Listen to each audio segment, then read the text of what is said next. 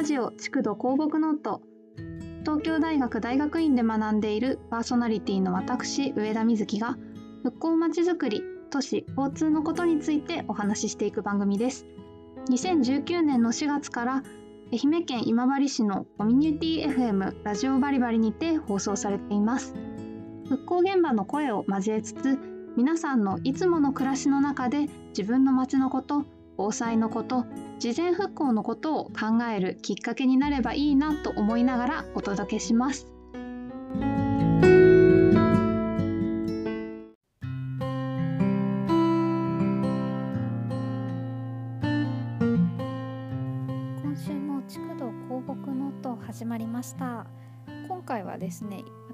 身がですね関わっているプロジェクトのことを少しお話ししたいと思います。愛媛県西予市野村町の復興についてお話ししていきたいと思うんですけれども、えー、今治の皆さんはですね西予市がどこにあるかご存知だと思うんですけれども、えー、西予市の場所はですね愛媛県のうちでも南西の方というんですかね松山からだと、えっと、予算線で行くところなんですけれども野村町というのはその西予市というのがかなり東西に長い形をしているんですけれども山際の方の町になります。いわゆる平成の大合併というので西予市になったわけですけれどももともと在郷町と呼ばれるですね農業などをなりにしてかなり栄えてきたような町になります。もともとはですね特殊な和紙、えっと、原料が楮という植物があるんですけれどもそれを使って作るような丈夫な和紙がすごく有名だったそうなんですけれどもその後絹シルクですねお蚕様を育てて絹の糸を取るような予算の農家さんですねがかなり増えてそれと酪農が有名になったということでミルクとシルクの町ということで銘打ってやっています。えー、この野村町ですけれども昨年2018年の7月平成30年7月豪雨で大きな被害を受けていましてというのもですね町の中心えっと、野村の皆さんが街中と呼ぶような地域なんですけれどもそこに肘川という川が通っています。えー、この肘川ですねあ野村の皆さん上川っていう名前で呼ばれることが多いんですけれども他にもその7月豪雨で大きな被害を受けた大津大津市ですねも同じ肘川沿いに属しているところです。西予市はですねもちろん野村町以外でもかなり大きな被害を出しているんですけれども西予市として5名の方がその7月の豪雨で亡くなっていらっしゃいます。これを受けてですね復興に向けて西予市では市役所の中に復興支援課という課を作って市の方々が一生懸命その作業に当たられてきたわけなんですけれども私自身の関わりはというとですねこのラジオでも少し何回か触れてお話ししたかと思うんですけれどもまず7月の発災のだいたい2週間後ぐらいに初めて入らせていただいてヒアリング調査ということで実際の当日の避難の状況のことであるとかこれから再建について考えていらっしゃることなんかをお聞きして回っていました。それをですねだいたい8月のお盆ぐらいまで毎週末通ってお話を伺っていくというようなことを続けてですねその後正式に西予市として調査を行うということで避難行動と再建のご意向に関する調査行わせていただいたんですけれどもこの調査の計画に携わらせていただいておりました。えっと、実際の実施はですねだいたい1月ぐらいに終わ全部が終わったのかなと思うんですけれども特に野村町では仮設住宅ができていましたので仮設住宅の皆さんに調査に実際に伺ってお話を伺いながら書き留めていくっていうようなことをやらせていただいていました。えっ、ー、とそうですね。それでもちろん市だけで計画を立てることも可能ではあるんですけれども実際に地域の方々のご意見を伺いながら計画を立てていった方がいいだろうということでワークショップというものが開かれることになりましてワークショップというとですね何をするかがよくわからないというような声が非常に多いわけなんですけれども実際に野村町ではどんなことをやったかというのを少しお話ししたいと思います。えっとですね野村町では、えっと、全部で6回のワークショップを行ったんですけれどもそれとプラスして高校生だけのワークショップというのをやっていたりとかそれとは完全に別にですね避難の避難計画ワークショップみたいなものもやられていました、えー、私はですねその都市計画の方、えー、正式名称は野村復興まちづくりデザインワークショップというんですけれどもこちらにずっと関わらせていただいていました。で、えっと、このデザインワークショップ復興のまちづくりデザインワークショップがどういう流れだったかと言いますと、えっと、第0回目？事前にまず高校生たち若い人たちの考え方をまとめてみようというような会をやっていてこれが3月7月に発災して1月に全体への調査をして3月にワークショップが始まったというような感じですね。そこから、えっと、5月から10月の末まで月に1回なので6回ですね5678910ということで6回のワークショップをやってきたわけなんですけれども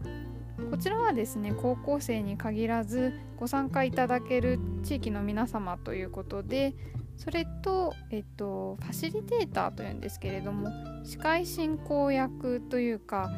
皆様のお話を伺いつつまとめる役というようなのを愛大の学生さん愛媛大学の学生さんと私東京大学から1人行ってという形で地域の方と大学生でこう一つずつ半グループみたいなものを作ってテーマごとに話し合っていくというようなことを6ヶ月間やっていたんですね。ワークショップのやり方というのはですね大体そのテーマが与えられてみんなで考えてみましょうというようなことで付箋などにこう意見を書いて貼り出していってまとめていくっていうようなことをやっていたんですけれどもこの時にですね意見を否定しないっていうことがルールとして言われていてこれすごく大事なんですよね。皆さんからこういろいろなご意見があってもちろん自分の意見とは違うようなこともあるんですけれどもそれを尊重しながらみんなで考えていくということでそうですねこういったことを進めていくことによってその10月最終回を迎えた後に私お手紙をちょっと参加者の方から頂いたんですけれどもその半年間のワークショップを通して自分が野村を愛している自分たちが野村を愛しているっていうことがすごくよく分かったっていうようなことを書いてくださってそれはすごく良かったなというふうにそうですね。復興だけにかかわらずそのずっとそこで住んでいくっていうことであるとか街づくりをしていくっていうことはそこにすごく影響を受けると言いますかすごく大事なところなのでそういった自分の街に対する考え方というのを発言しながら考えていくっていうこと再確認していくっていうことがそのまちづくりワークショップではすごく重視されているところなのかなというふうに私自身は思っています。えー、それでですね野村町では具体的なことはどんなことを話し合ったのかと言いますと,、えっ、ー、と肘川その川ですねとその周辺の整備や活動のお話が1つ目で2つ目は商店街の活性化のこと。その川に平行に走った道路にですね商店街があるんですね。それのことと3つ目が野村の文化の継承と観光っていうようなこと、えー、4つ目が日常生活サービスの維持更新のこと。本当に日常の生活で何が必要かっていうようなことも含めてですね。今回の野村のワークショップはですね復興というような名前がついてはいるんですけれどもその日常のことであるとか将来のことを考えましょうというのが一つ大きなテーマにしましょうということを愛大の先生からご提案いただいていてなんとなくいい感じにするというのではなくて皆さんが自分自身が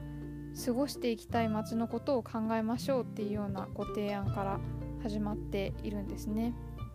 なのでですね第1回目はかなり野村での思い出の場所であるとかその自分の心にすごく響く風景っていうようなことを聞いていっていてそのやっぱり災害の後に新しいものを作りましょうとか今までと違う何か復興で新しいことしましょうっていうのはなかなかできるわけがないって思うところが大きかったりであるとか考えたくないという方もたくさんいらっしゃるんですけれどもその1回目でお聞きしていた思い出の場所とそのこれから考えていきたいこと残していきたいことであるとか自分がどういった風景どういった空間の中で過ごしていきたいかというようなことを6回かけて考えていって最終的にはその報告書のような形でこれまで考えてきたことのまとめみたいなものを作って西予市役所に提出するような形になるんですけれどもこの間の最終回の後その結果は声優さんが見てらっしゃると思うんですけれどもその中にはですねそのなんとなくという話ではなくて実際にこの辺りのエリアにどういったことをしたいかっていうような具体的なこと。例えば今回出ていた意見だとやっぱり川沿いの空間のことはすごく多くてですね河川沿いで浸水空間を作っていこうというようなことであったりとか今回の災害のことを忘れないためのモニュメントみたいなものが欲しいというような声だったりとかそういったものをですね一度意見として出してそれを大学の先生がですねこう図面というかイメージ像みたいなものを地図に落としてくださっていてそういったものを見ながらさらに意見を交わしていくっていうような形でやっていたんですね。でそれが報告書にも盛り込まれているんですけれどもワークショップというとですねよくわからないというようなご意見も最初はかなり多かったんですが今までの皆さんが思っていたことこれから何を実現していきたいかということを実際の空間に落としていくその機会きっかけとなるようなみんなで集まって話し合う会というのがワークショップなのかなとこの半年を経て私自身は思いましたしかなり勉強させていただいたなと広告ノートでは私自身が関わっている西予市の村町の復興特にワークショップの流れについて少し振り返りつつお話をさせていただきました。まだですね私の中でもまとまりきっていない部分があってすごくいろいろ思うところはあるんですけれどもここからが本当に本番なのでそれが進んでいくことを願ってやみません。今週末ですねおとい大相撲という有名な相撲の大会ありますのでお時間のある方是非野村町に足を運んでみてください。それではまた来週お会いいたしましょう。